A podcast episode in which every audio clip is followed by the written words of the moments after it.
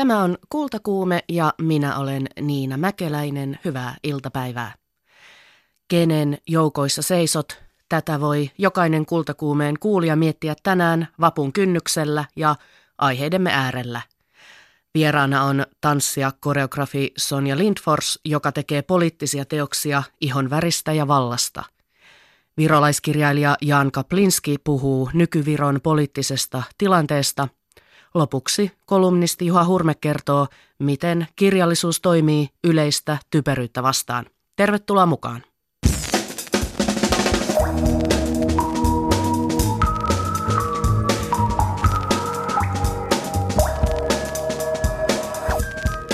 Hetki sitten Suomen arvostelijainliitto on jakanut tämänvuotisen kritiikin kannukset palkinnon.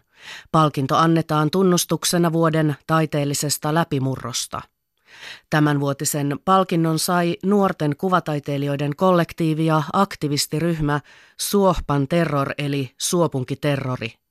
Pääasiassa Saamenmaalta käsin toimiva ryhmä on kritisoinut muun muassa Saamenmaan luonnonvarojen riistoa ja saamelaiskulttuurin kaupallistamista. Ryhmä toimii anonyymisti, mutta kultakuume onnistui tavoittamaan yhden ryhmän jäsenen Jenni Laitin Pohjois-Ruotsista – Akka Tunturin juurelta. Tämä palkintohan merkitsee meille tietysti tosi paljon.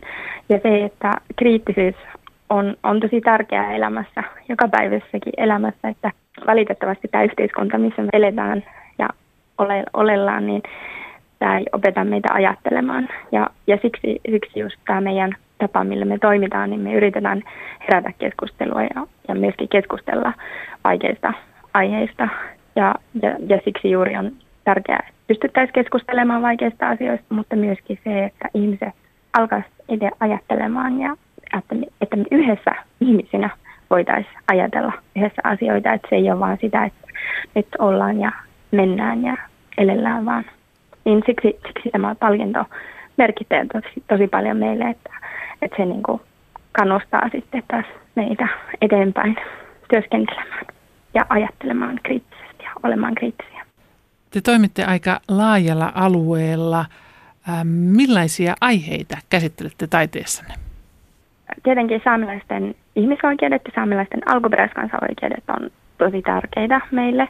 Ja, ja sitten sen lisäksi myös käsitellään rasismia, kaikenlaista sortoa, al- alkuperäiskansan sortoa, saamelaista sortoa ja sitten luonto on, on tosi tärkeä meille, että luonnon puolustaminen ja luonnon puolesta puhuminen on sydäntä lähellä.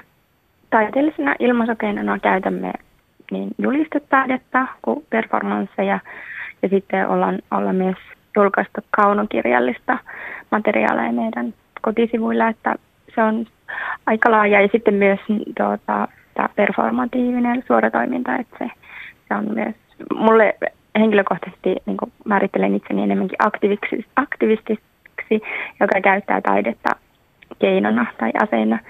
Ja, ja että sitten niin kuin mulle, mä aika poliittinen henkilö, henkilö olema, olemassa muutenkin, että se on vaikea ää, määritellä sitä politiikan ja taiteen rajaa tai että mi, mikä, mikä on mitä, vaan, vaan aika monesti ja usein ja aina se on, se on sitä yhtä samaa puuroa, josta sitten ammennetaan.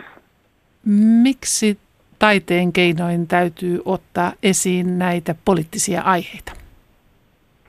Politiikkaahan voi tehdä monella tapaa, mutta meille luonnollisin keino on käyttää sitä taidetta ilma, ilmaisumuotona, että, että kaikenlaista poliittista toimintaahan tarvitaan ja kaikki on tarpeellista, mutta tuota, itse näen sen taiteen kautta vaikuttamisen hyvänä ja vahvana keinona juuri sillä, että saavuttaa ihmiset ja herättää ihmisissä tunteita, niin se, se pystyy muuttamaan asioita. Suopan terror on kaikkien aikojen ensimmäinen kritiikin kannukset saava anonyymi taiteilijaryhmä.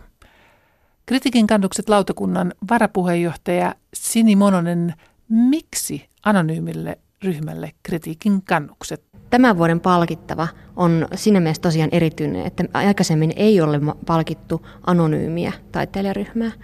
Että kuvataiteet on saanut viime, viimeksi joskus 2000-luvun alussa ja nyt on pitkästä aikaa kuvataiteet vuorossa palkittavana. Tässä kun lautakunta tarkasteli tämän, tämän vuoden palkittavan työskentelyä, niin aivan erityisesti pisti silmään tämä taiteellinen korkeatasoisuus ja sisältö, joka on aivan poikkeuksellista tämän päivän mm, poliittisessa kuvataiteessa – se on oikeastaan aktivismia. Anonyymiys tuntuu, että se liittyy hirveän luontevalla tavalla tähän palkittuun, että se ohjaa sen oikeastaan huomion siihen itse niin kuin teokseen ja sisältöön, mitä tämän vuoden palkittu haluaa erityisesti tuoda esiin. Siksi katsottiin, että se ei ole kyllä mikään este lainkaan tämän palkinnon jakamiselle, vaikka onkin anonyymi tai teleryhmä tänä vuonna kyseessä. Suomen Terror tekee poliittista taidetta. Miksi kritiikin kannukset haluaa tänä vuonna nostaa poliittisen taiteen esiin? Ei ole se mitään syytä sille, että miksi ei voisi nostaa poliittista taidetta esiin juuri tänä vuonna, mutta siinä mielessä voisi sanoa, että poliittinen taide on erityisen ajankohtaista tänä päivänä, johtuen siitä, että meillä on aivan erityisellä tavalla tässä 2000-luvun alussa ja esillä tällaisia isoja, laajoja kysymyksiä, joita nykytaide yrittää ylipäätään käsitellä, kuten ilmastonmuutos tai pakolaiskriisi tai eriarvoistuva yhteiskunta. Nämä on tämmöisiä suuria, suuria kysymyksiä, joita me nähdään kuvataiteessa hyvin laajasti eri puolilla tuotuna esiin, mutta se on hyvin vaikea myös poliittinen taide, että se, vaikka moni kokee tarvetta puhua siitä, niin ei silti se ei välttämättä aina löydy niin helposti se semmoinen tehokas kieli. Että Suopan terrorissa voisi sanoa, että aivan erityisellä tavalla tässä yhdistyy tällainen laajoja ihmisjoukkoja tavoittava tehokas kieli, mutta jossa on kuitenkin joku sellainen katsojaa herättävä aspekti, jotain, mikä niin kuin haastaa katsojan kysymään ja pohtimaan, että millä, mikä on meidän suhteemme maailmaan tänä päivänä. Ei pelkästään saamelaisuuteen, vaan ylipäätään ympäristöön ja kieleen ja kulttuuriin ja siihen, että mikä on kenenkin identiteetti ja minkälaisia kysymyksiä identiteetillä on ja minkälaisia merkityksiä sillä on tänä päivänä meidän kulttuurissa ylipäätään. Niin Suopan on ryhmä, joka on Saamenmaalla erityisesti vaikuttava ryhmä. Miten tuo ympäristö näkyy muuten kuin noissa saamelaisten puvuissa tuossa heidän taiteessaan? No toki se näkyy tässä niin saamelaisuuden erilaisissa kulttuurisissa merkeissä, mutta se mikä kritiikannuslautakuntaa myöskin erityisesti viehätti, että tosiasia, että ryhmä toimii aika kaukana maantieteestä Suomen niin kuin kuvataiteen ja taidemaailman keskuksista, jotka tuppaa olemaan aika paljon tänne Etelä-Suomeen painottuneita, niin on aivan erityistä se, että miten, miten sieltä kaukaa pohjoisesta – ryhmä on onnistunut murtautumaan lyhyessä ajassa laajasti taidemaailmaan ja ylipäätään niin kuin yleisön tietoisuuteen, että ryhmä käyttää hyvin ansiokkaalla tavalla julkista tilaa Tämä on julkisen tilan taidetta. Ja julkinen tila heillä tarkoittaa hyvin usein myöskin internetiä ja sosiaalista mediaa, mikä on myöskin on hyvin virkistävää ja tavallaan kertoo myös siitä, että miten tänä päivänä taiteilija voi ottaa erilaisia tiloja haltuun, murtautua isojen instituutioiden ulkopuolelle. Toki Suopan terroria on nähty myös isoissa instituutioissa, kuten Kiasman eri mieltä näyttelystä tai Mäntän kuvataideviikoilla, mutta silti samaan aikaan ryhmä on onnistunut toimimaan hyvin voimakkaasti tämmöisten perinteisten taidetilojen ulkopuolella ja lähestymään yleisöjä hyvin innovatiivisella tavalla erilaisissa julkisissa tiloissa. Näin kertoi kritiikin kannukset palkintolautakunnan varapuheenjohtaja Sini Mononen. Toimittaja oli Liisa Enkel. Utopiassa ei tarvitsisi tehdä poliittisia teoksia ihonväristä tai sukupuolesta. Siellä asti emme kuitenkaan vielä ole. Tanssia, Koreografi Sonja Lindfors on käsitellyt aihepiiriä ja tehnyt toisen osan mustuutta käsittelevään teossarjaan, jonka edellinen osa Noir nähtiin Zodiakissa Helsingissä pari vuotta sitten. Nyt on vuorossa Noble Savage-niminen esitys.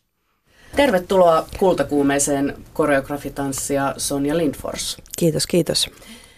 Minä näin tällä viikolla Zodiakissa Helsingissä sinun tekemäsi teoksen Noble Savage – se on nykytanssiteos ja myös teatteriesitys. Se käsittelee toiseutta, tarkemmin sanottuna ihonväriä. Esitys sekoittaa niitä valta-asetelmia, joissa mustat ja valkoiset ihmiset yleensä esitetään. Ja tässä esityksessä valkoisuus on se, joka näyttäytyy toisena. Tässä teoksessa oli muun muassa hauska kohta, jossa valkoinen mies tulee näyttämölle mykkänä avaruuspuvussa aivan siis toiselta planeetalta kerta kaikkiaan, mutta kuvaile Sonja Lindfors nyt vähän itse, että minkälainen teos tämä on, minkä olette tehneet? Joo, no tätä on tälle vaikea nopeasti sanoa. Ensinnäkin se, että mä itse en ole ehkä puhunut edes tanssiteoksesta, vaan mä ylipäätänsä ajattelen, että mä teen teoksia aiheista. Ja mun tota, mä oon ammatiltani koreografi, mutta mä teen myös paljon teatterin parissa töitä, eli mä aina teen teos edellä. Käytän sellaisia työkaluja, mitä teos tarvii. Et esimerkiksi tässä kohtaa, jos tarvitsee tekstiä, niin silloin käytetään tekstiä. Jos tarvitsee videosuunnittelua, niin sitten on sitä ja niin edespäin. Mä ehkä ajattelen laajemmin, että tämä siis, mulle tämä teos ei käsittele, tai mä en niin ajattele, että tämä käsittelee ihonväriä, mä, mä ajattelen kyllä niin laajemmin, että, että niin käsittelee toiseutta, että tavallaan jokainenhan meistä on joskus kokenut olevansa toinen, mutta sitten me yritetään tässä teoksessa tehdä näkyväksi ja purkaa sitä, että on olemassa henkilökohtainen taso, jossa niin kuin kaikki kokemukset asettuu rintarinnan ja sitten on olemassa niin kuin rakenteellinen taso. Et esimerkiksi vaikka mun ystävä tai, vai, vaikka, tai serkku, joka on siis valkoinen heteromies, että vaikka häntä olisi kiusattu pienempänä tai, ja mua on kiusattu pienempänä, niin henkilökohtaisella tasolla nämä nämä kokemukset asettuu rintarinnan, mutta rakenteellisella tasolla ihmistä tai ystävää, joka on valkoinen, joka on mies, joka on hetero, niin häntä ei tietyt asiat taas estä etenemästä niin kuin normaalissa elämässä. Eli tämä esitys yrittää tehdä näkyväksi näitä rakenteellisia, ra, rakenteellisia niin kuin, ö, toiseuttavia asetelmia. Ja sitten se myös niin kuin, yrittää tehdä näkyväksi tavallaan sitä, että, että niin kuin mediassa, taiteessa, elokuvissa tavallaan kuva mustuudesta on aika stereotyyppinen – Tämä nimi Noble Savage viittaa jalovillitermiin, joka on alun perin siis 1600-luvulta jo 1600-luvun kirjallisuudessa, mutta jotenkin musta tuntuu, että se niin kuin kuva tavallaan eksoottisesta ja villistä toiseudesta, mustuudesta, että on se sitten Nicki Minaj jotenkin hikinen, eroottinen, tärisevä tai tai sitten joku muu, niin se, on, se tuntuu, että se, se käsitys on edelleen jotenkin vallitseva. Hmm.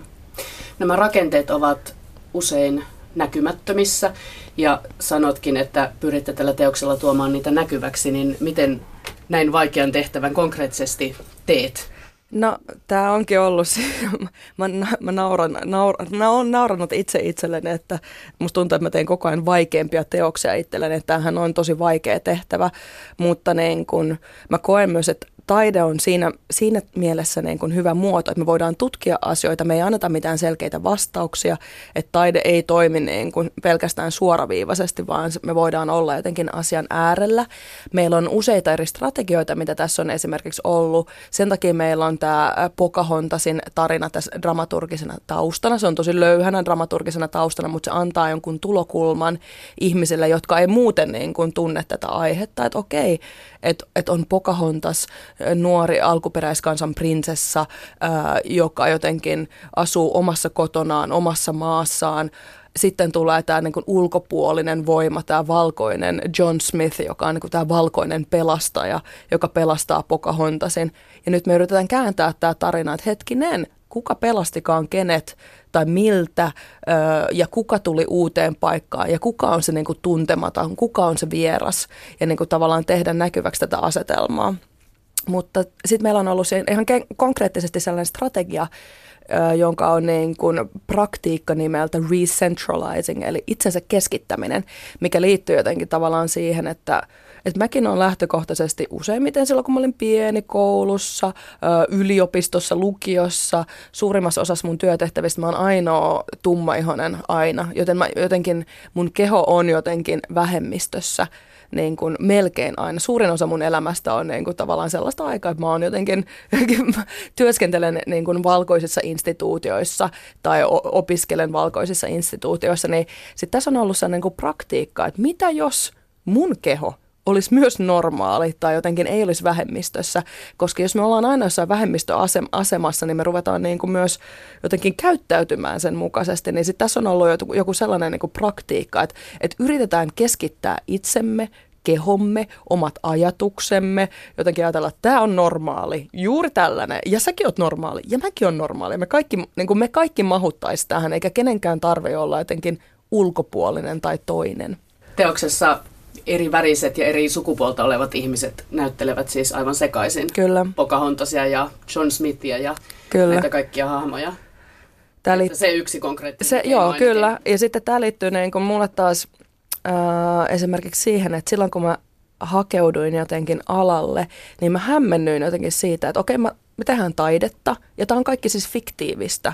Mutta mä, koska mä olen tummaihoinen nainen, että mä en voi esittää tiettyjä rooleja. Että esimerkiksi mulla on sanottu, että mä en, tai jotenkin, että mä en voisi esittää vaikka Juliaa, koska Romeossa Juliassa, koska hän ei ole mun näköinen. Mutta silti kuitenkin hassua se, että meillä mielikuvitus riittää siihen, että viisikymppinen kaljamahainen mies voi esittää ensin rakastajaa tai invaliidia tai naista tai oikeastaan ketä tahansa. Ja tämä on tavallaan taas niin kuin sellainen rakenteellinen asia, että me ollaan totuttu joihinkin asioihin ja jotkut asiat me uskotaan ja toiset asiat taas ei.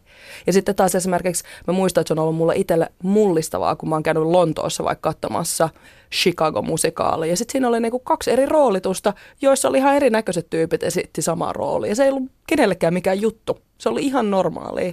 Niin sitten jotenkin sitä kuvitelmaa kohti, että jos me mennään näyttämölle tai mennään teatteriin tai mennään katsomaan esitystä, niin eiköhän me niinku, tavallaan me leikitään sitä leikkiä anyways, niin luulisi, että siinä leikissä mun näköinen ihminen tai sun näköinen ihminen tai ihminen rullatuolissa tai missä tahansa voisi esittää ihan ketä tahansa, koska se on joka tapauksessa fiktiivistä.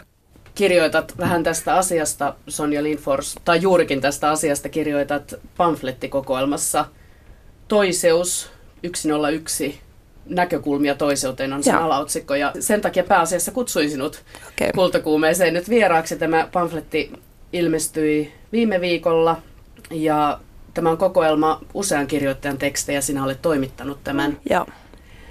Tässä on kirjoittajina toimittajia, kriitikoita, tutkijoita, taiteilijoita. Ja tässä on paljon asiaa ja suosittelenkin, että jokainen käy sen itse internetistä lukemassa. Se on sieltä ilmaiseksi ladattavissa. Ähm, pamfletti on ihan määritelmällisesti kannanotto. Kerro, mihin halusitte ottaa kantaa tällä pamfletilla?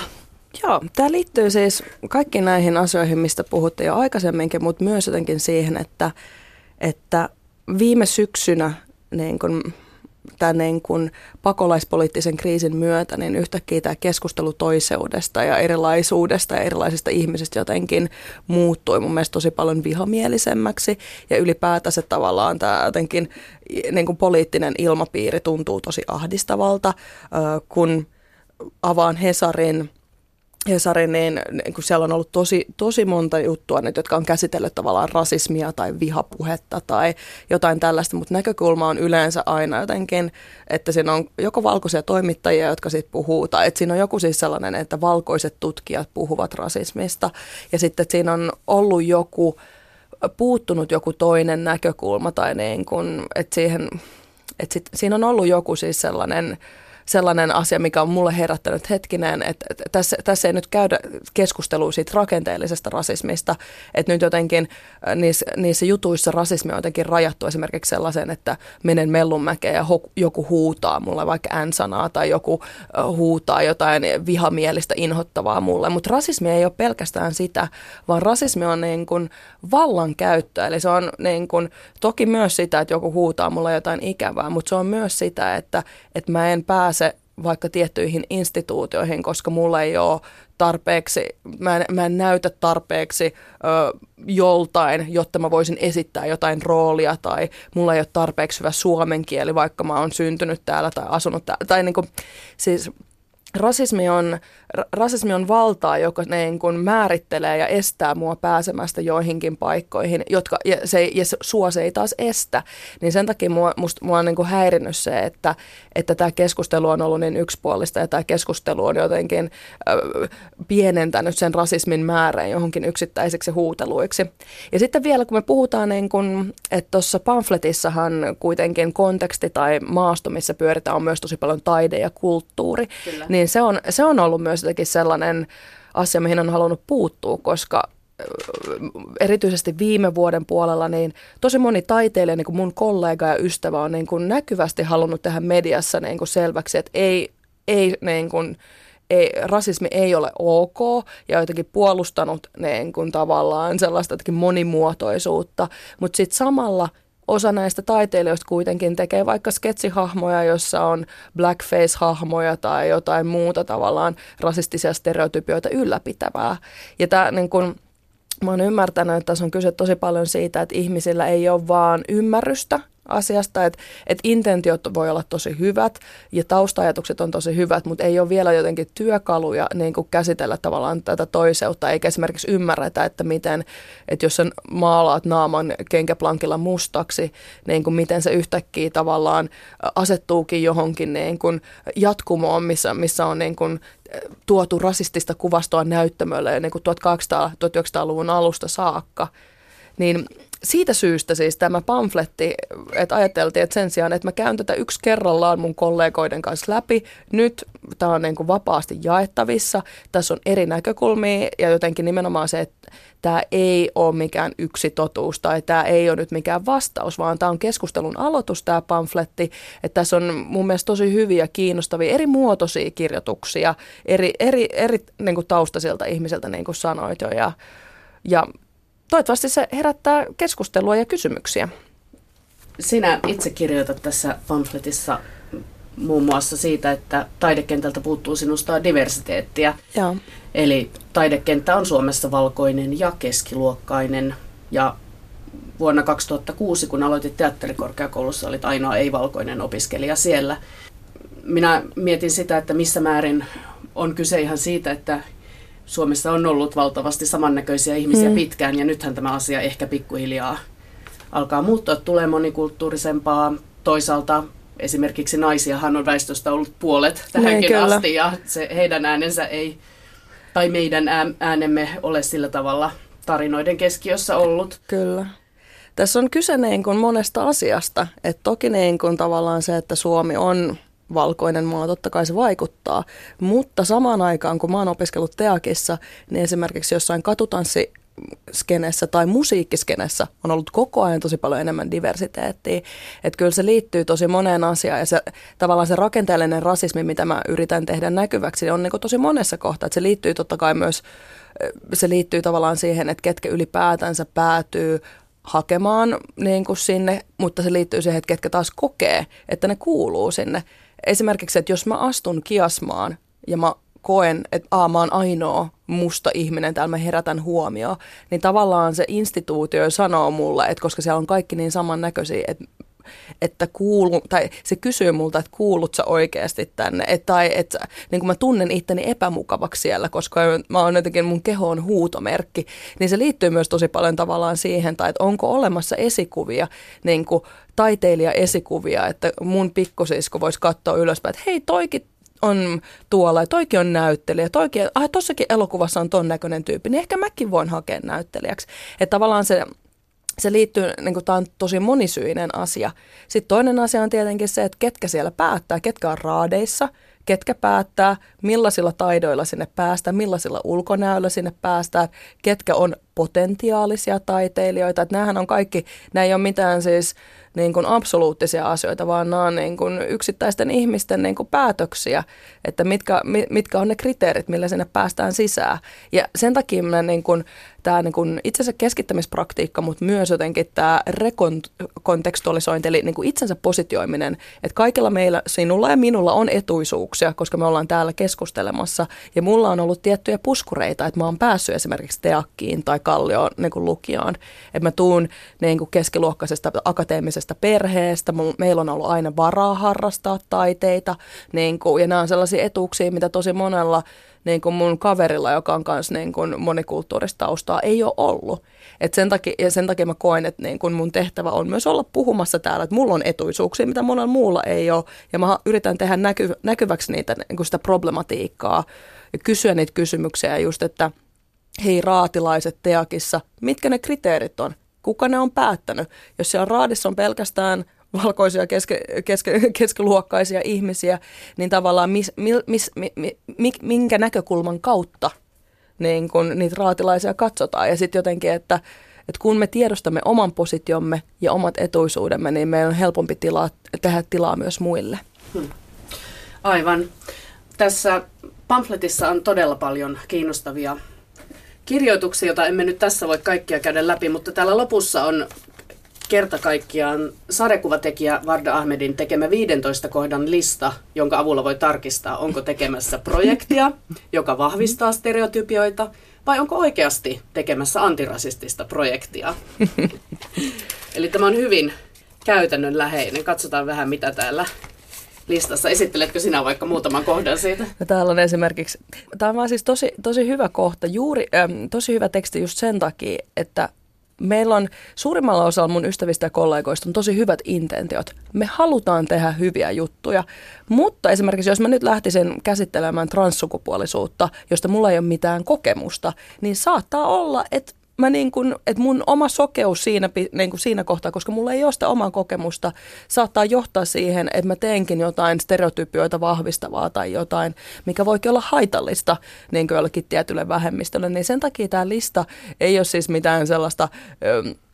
Tarkoituksena nyt jotenkin osoittaa mieltä tai olla vihamielinen, vaan enemmän sillä, että oikeasti me saataisiin työkaluja tähän keskusteluun. Ja tässä onkin tällaisia 15 kohtaa, joita on hyvä pohtia ennen projektin aloittamista. Miksi haluat tehdä kyseisen projektin? Työskennellä kyseisen projektin parissa? Mitkä ovat taustalla vaikuttavat motiivit? Eli tavallaan se, että jos haluaa esimerkiksi tehdä hyvää, haluaa niin kuin, käsitellä rasismia, niin mä olin esimerkiksi katsomassa esitystä, jossa N-sanaa huudettiin päin naamaa minulle, mikä tarkoittaa siis sitä, että jos teos haluaa purkaa rasismia, niin tavallaan se, että se toteuttaa toisintaista rasismia konkreettisesti siellä näyttämöllä ja ihminen, joka on eri taustainen, joutuu sen rasistisen kielenkäytön kohteeksi siellä esityksessä, niin luultavasti se ei silloin niin kuin vähennä sitä rasismia. Onko aihe sinulle henkilökohtainen? Eli oletko itse rodullistettu? Onko sinulla, henkilökohtaista kokemusta rasismista, monikulttuurisuudesta?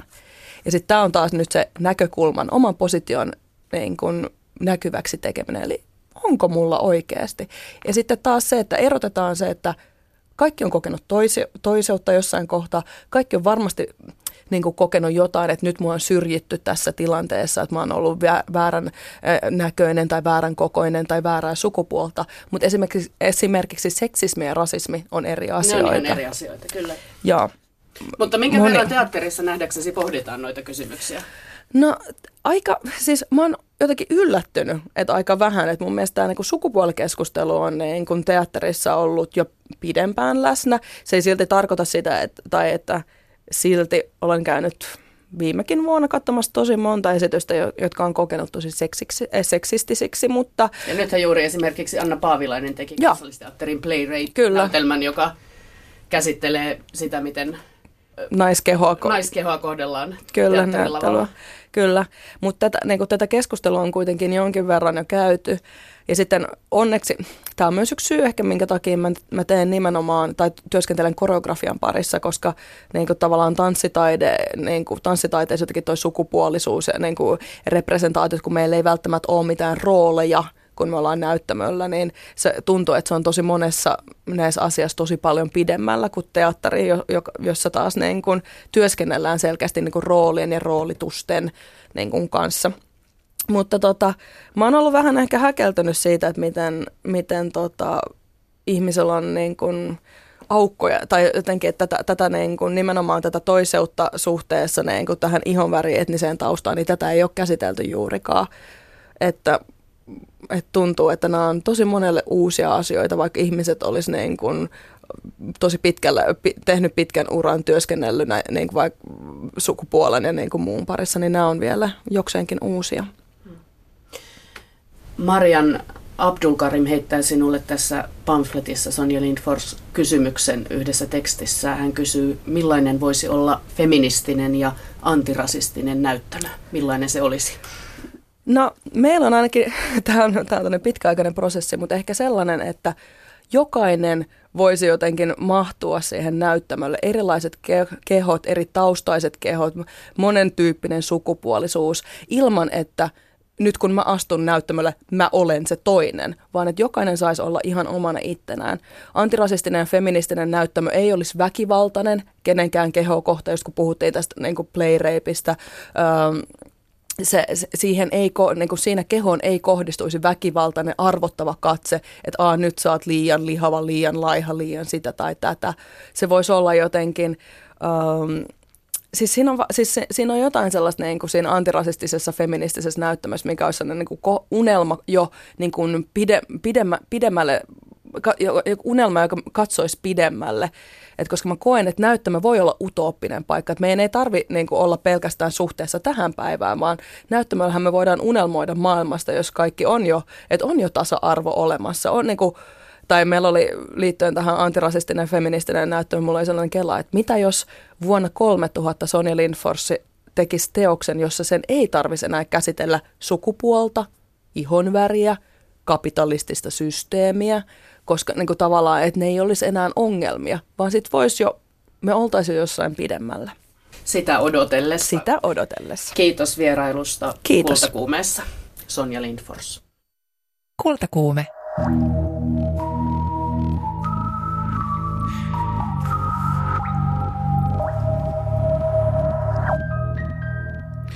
Virolainen kirjailija ja toisinajattelija Jaan Kaplinski vierailee parhaillaan Suomessa. Ohjelmaan on kuulunut muun muassa tapaaminen tasavallan presidentti Sauli Niinistön kanssa ja luento Helsingin yliopistolla. Kaplinskin laajasta tuotannosta on suomennettu 11 teosta. Tunnettu on esimerkiksi yhteiskunnallisia aiheita käsittelevä kokoelma Valkeat yöt ja mustat – joka koostuu Kaplinskin ja suomalaisen kirjailijan Johannes Salmisen kirjeenvaihdosta. Kultakuumeen Kai Ristola tapasi Kaplinskin tämän Suomen vierailulla ja he puhuivat päivän politiikkaa. Jan Kaplinski, mikä teitä huolestuttaa nykyvirossa? Justin luen tässä Tuglasseuran Elo-lehdessä kirjoittaa meidän arvostettu Akatemialehden päätoimittaja ja entinen pääministeri Laarin avustaja. Ja hän, kuten minäkin, on hyvin huolissa tästä ilmasta, jota voi ehkä jo nimittää sotahysteriaksi, joka se Virossa. Minusta se ei ole, ei ole viisasta käyttäytymistä. Pitäisi kuitenkin oppia Suomelta tiettyjä asioita, miten, miten on hoidettava ne suhteet itänaapurimme kanssa – että ei ainoastaan puhumalla tätä sotaan ja hyökkäyksen mahdollisuuksia ja anomalla Natolta ja amerikkalaiselta tukea ja, ja tukikohtia. Minusta se ei ole ehkä viisainta. Mitä mieltä olette Venäjän tarmokkaasta toiminnasta suurvalta-asemansa todistamiseksi esimerkiksi Itämerellä? Itämeren asioista mä tiedän, mähän olen seurannut pikemminkin niitä Syyrian tapahtumia. Ja riippumatta siitä, mitä mä pidän nyt Venäjän johtokunnasta, mulla kyllä olin, olin hyvin onnellinen, että se Palmiiran kaupunki taas saatiin takaisin niitä islamilaishullujen käsistä. Ja jotain, jotain pelastettiin siinä ihmiskunnan perinteestä. Mutta Itämeren alueella, no minä olen ehkä pikkusen samaa mieltä sen verran, kun tiedän tai seuraan politiikkaa, kuin Kissinger tai sitten entinen George Kennan jo pois mennyt, joka varoitti Naton laajentumisesta. Minäkin pikemminkin luulen, että Venäjän käyttäytyminen viime vuosina on ollut pikemminkin reaktio kuin, kuin suora ja yksinkertainen aggressio. Että siinä on, on ehkä, ehkä amerikkalaisten olisi ollut oltava varovaisempi, mutta en nyt kukaan minulta kysy, mitä on tehtävä. ne tietävät parhaiten itse ja, ja jos tulee Amerikassa presidentiksi Donald Trump, se tietää ehkä vielä paremmin kuin kaikki muut. Mutta meidän on hyväksyttävä Amerikka sellaisena kuin se on, huolimatta kaikista niistä outoista teoista, mitä se on suorittanut viime vuosikymmeninä, erityisesti Irakissa ja muualla. Itse olen sukupolvia, joka on saanut elää koko tähän asti sen elämänsä äh, rauhan aikaa, vaikka Manner-Euroopassa onkin sodittu ja soditaan. Onko sodan uhka myös Itämeren alueella kasvanut? No siitä hyvin monet kirjoittavat, että se on kasvanut ja siitä syystä meillä pitäisi sijoittaa tai majoittaa amerikkalaisia joukkoja ja näin poispäin. Minä taas ehkä toisin ajattelijana mä en usko, että tosissaan se vaara on kasvanut. Pikemminkin on se tietystä syistä, siitä, siitä puhutaan näin paljon. Ja koska mä olen saanut marksilaisen koulutuksen yliopistolla, sitten mä aina ajattelen, se on nyt hyvin kerettiläinen ajatus, mutta että puhutaan ja kirjoitetaan siitä, että 30, tämän 30-luvun iso talouskriisi ylitettiin vasta, kun tuli sotatalous. Amerikassa sitten loppui työttömyys ja, ja kaikki niin kuin parantui. Että onko se nykyinen, erityisesti Amerikan käyttäytyminen, jonkinlainen äh, yritys päästä ulos tästä kriisistä. Koska minun mielestäni tämä ääri-islamilaisuus tai mitä sitä kunnon muslimi kyllä, kyllä suuttuisi siitä ja sanoisi, että sillä ei ole kunnon islamin kanssa paljon tekemistä. Se on suurempi uhka maailmalle, että joten miten pahuuden akseli on minusta Pakistanista sinne, sinne tämän islamilaisvaltioon asti ulottuu yli saudilaisen Arabian. Ja siinä on omat muutkin mukaan. En sanoisi, että Iran on, on tämän pahuuden akselin on pikemminkin sivistysvaltio kaikesta huolimatta. Jan Kaplinski, millaiset ovat virolaisten ja Viron venäläisen vähemmistön välit tänä päivänä? Kaikenlaista väkeä. Mutta ylipäätään selvä on, että, että suuri osa venäläisistä elää toisenlaisessa maailmassa, toisenlaisessa tieto maailmassa kuin virolaiset. Ja virolainen kulttuuri ja virolainen kirjallisuus heitä ei kovin paljon kiinnosta. Se on, heillä on pakko oppia jotain virolaisesta kirjallisuudesta, mutta en usko, että se heillä jotain paljon merkitsee. Mistä se johtuu, että he eivät tunne halua olla virolaisia? Syyt on historiassa ilman muuta ja siinä, että kysymys on kuitenkin ison kansan jäsenistä, joilla on omaa kulttuuri, joka on niin valtavan suuri ja rehellisesti sanon niin paljon enemmän kiinnostavaa kuin virolaisessa kulttuurissa. Että heillä on aina se kysymys, että, että miksi meidän sitten on siis luettava Tamsaare, kun meillä on Tolstoi, Dostojevski ja näin poispäin. Se on näin luonnollista ja toinen asia on se, että tämän Neuvostoliiton annektoima – Viro, että siinä, siinä syntyi tämmöinen suuri venäläisvastaisuus. Jos Stalinilla ja Molotovilla olisi ollut enemmän viisautta ja ymmärrystä, ne olisivat kyllä tehneet jonkinlaisen yhteisen komen ja, ja ottanut virolaiset joukot niin kuin omiksi liittolaisiksi ja varustaneet niitä. Virolaiset olisivat kyllä, kyllä totella kovasti taistelleet saksalaisia vastaan, koska Hella Vuoli, joka on kirjoittanut näin hyvin tästä suhtautumisesta saksalaisiin, se oli se saksalaisviha oli niin, niin syvä, ja että piti olla todella Stalinin nero, joka, nerokkuus, joka sen kaiken muutti yhdessä vuodessa. Jos palataan vielä tähän päivään, niin kumpaan suuntaan Viron venäläinen väestönosa on lojaali? Venäjään vai Viroon vai voiko sitä yleistää?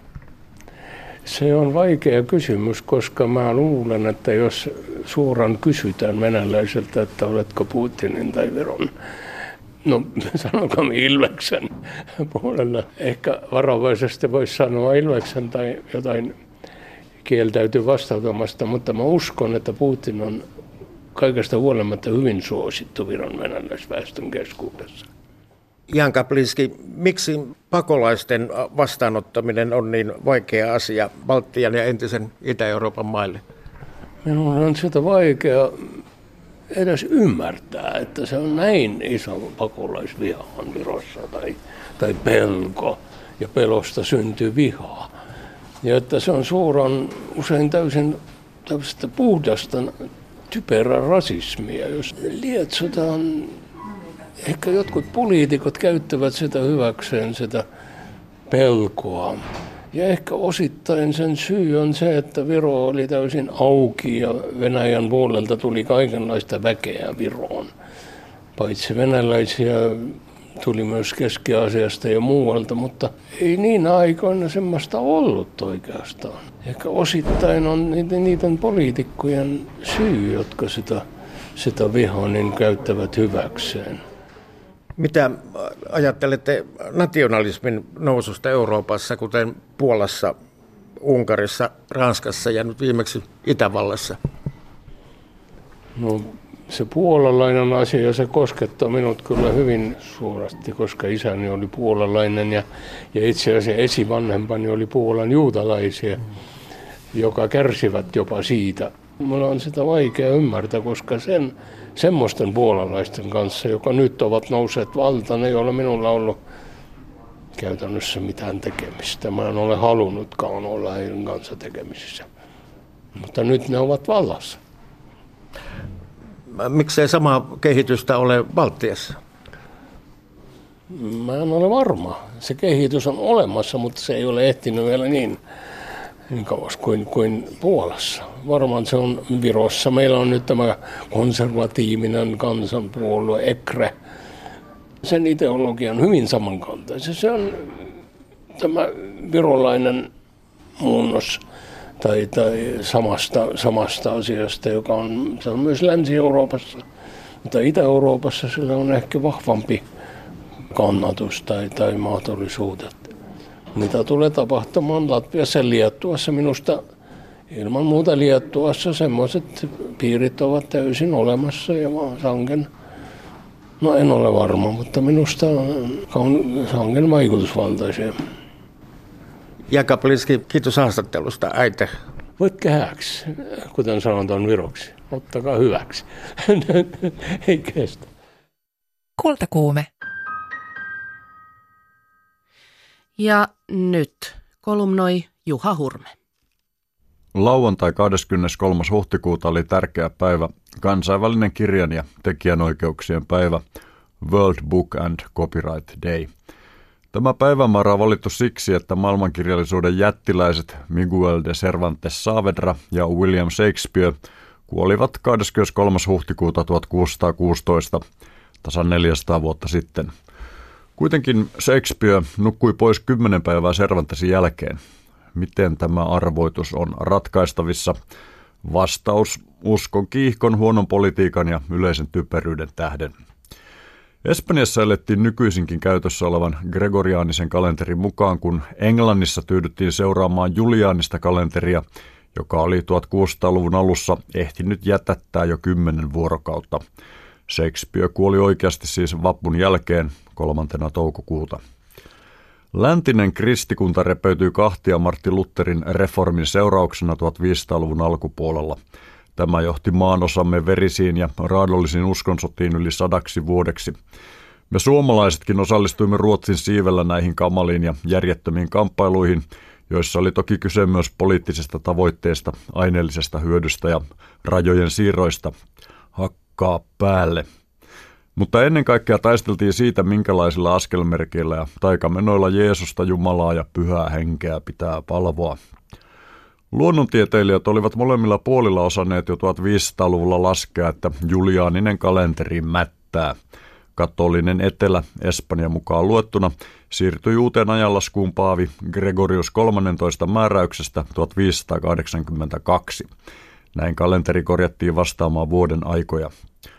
Protestanttisen pohjoisen järjellä varustetut ihmiset kyllä ymmärsivät, että näinhän heidänkin pitäisi tehdä, mutta tekemättä jäi vuosisatojen ajaksi. Miksi? Vastasin jo. Uskon kiihkon huonon politiikan ja yleisen typeryyden tähden. Ensinnäkin tuumattiin, että Paavin eli antikristuksen eli perkeleen metku ja koko uudistus. Toiseksi ajateltiin, että maailman loppu on niin lähellä, ettei enää kannata peukaloida kalentereita. Tällä vanhallakin kyllä pärjättäisiin mainiosti tuomiopasunan törähdykseen ja loppuräjähdykseen asti, joka oli koittavaa pian. Luther ja hänen seuraajansa olivat näet sitä mieltä, että luomakunnan syntinen elämä jatkuisi korkeintaan muutaman sukupolven ajan. Useat protestanttien eskatologiset ekspertit päätyivät maailmanlopun ennustuksissaan 1660-luvulle. Kun loppu ei sitten koittanutkaan, pohjoisen kristikunta nöyrtyi vähin äänin nolosti korjaamaan kalenterinsa asialliseen kuosiin. Ruotsia, tietenkin Suomi siinä samalla, korjasi kurssin 1753 ja tsaarin ortodoksinen Venäjä paineli risalla kalenterilla aina vallankumoukseen asti. Suomessa oli sisällissota käynnissä, kun neuvoston venäläiset rukkasivat kalenterinsa loikaten helmikuussa 1918 kerralla kaksi viikkoa eteenpäin. Miten Cervantes ja Shakespeare reagoivat ympärillä raivonneeseen veriseen ja fanaattiseen kollektiiviseen psykoosiin? Vastaus. Välittämättä siitä paskan vertaa, liitelemällä uljaasti uskon kiihkon, huonon politiikan ja yleisen typeryyden yläpuolella. Cervantes loi modernin romaanin kuvaamalla hassahtanutta äijää, joka on sekoittanut päänsä lukemalla kehnoa kirjallisuutta. Shakespeare loi modernin draaman käymällä noin 40 näytelmässä läpi ihmiskunnan kaikki mahdollisuudet. Hänen kuuluisin haamonsa Hamlet on niin paljon näytelmän muita ahdasmielisiä henkilöitä älykkäämpi, että hän joutuu aivan uudella tavalla valjastamaan yleisön liittolaisekseen paljastaessaan heille monologeissaan ajatustensa prosesseja. Aleksis Kivi opiskeli tarkasti heidän tuotantonsa ruotsinkielisistä käännöksistä, ja Kiven housun puntista ovat kaikki myöhemmät pätevät suomalaiset kirjailijat valahtaneet.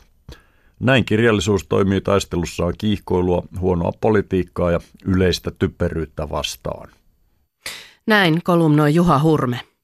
Tämän päivän kultakuume alkaa olla tässä. Jos tulit mukaan kesken lähetyksen, kerron, että alkupuolella haastattelussa oli tanssia koreografi Sonja Lindfors ja kritiikin kannuksilla tänään palkittu kollektiivi Suopan Terror.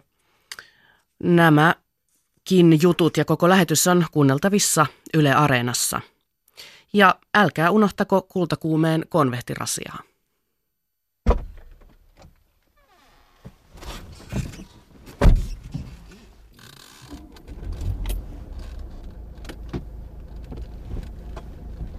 Mä oon Pena, ammatiltani taksikuski. Kaikenlaista sukankuluttajaa sitä on vuosien varrella takapenkin kautta kulkenut ja kovemmaksi meno vaan muuttuu. Kerrankin. Ja sitten oli se yksi. Ei sinä muu auttanut kuin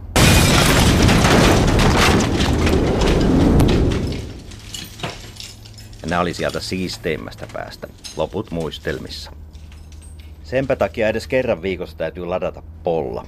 Ei tätä muuten kestä erkkikään. On kavereille sanonut, että virittäkää radionne Yle Radio 1 taajuudelle perjantaisin kello 17.20. Sieltä tulee se kultakuumeen konvehtirasia. On se areenassakin. Takuukamaa.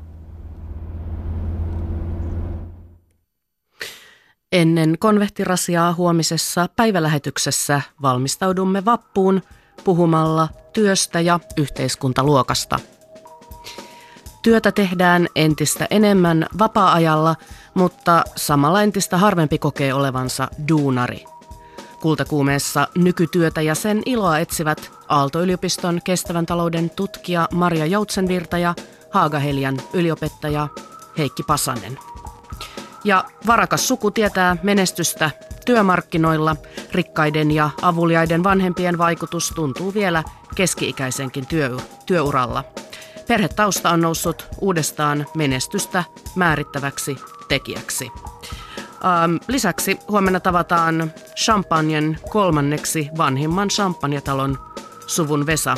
Hän on haastateltavana huomenna kultakuumessa. Nyt kuulemiin.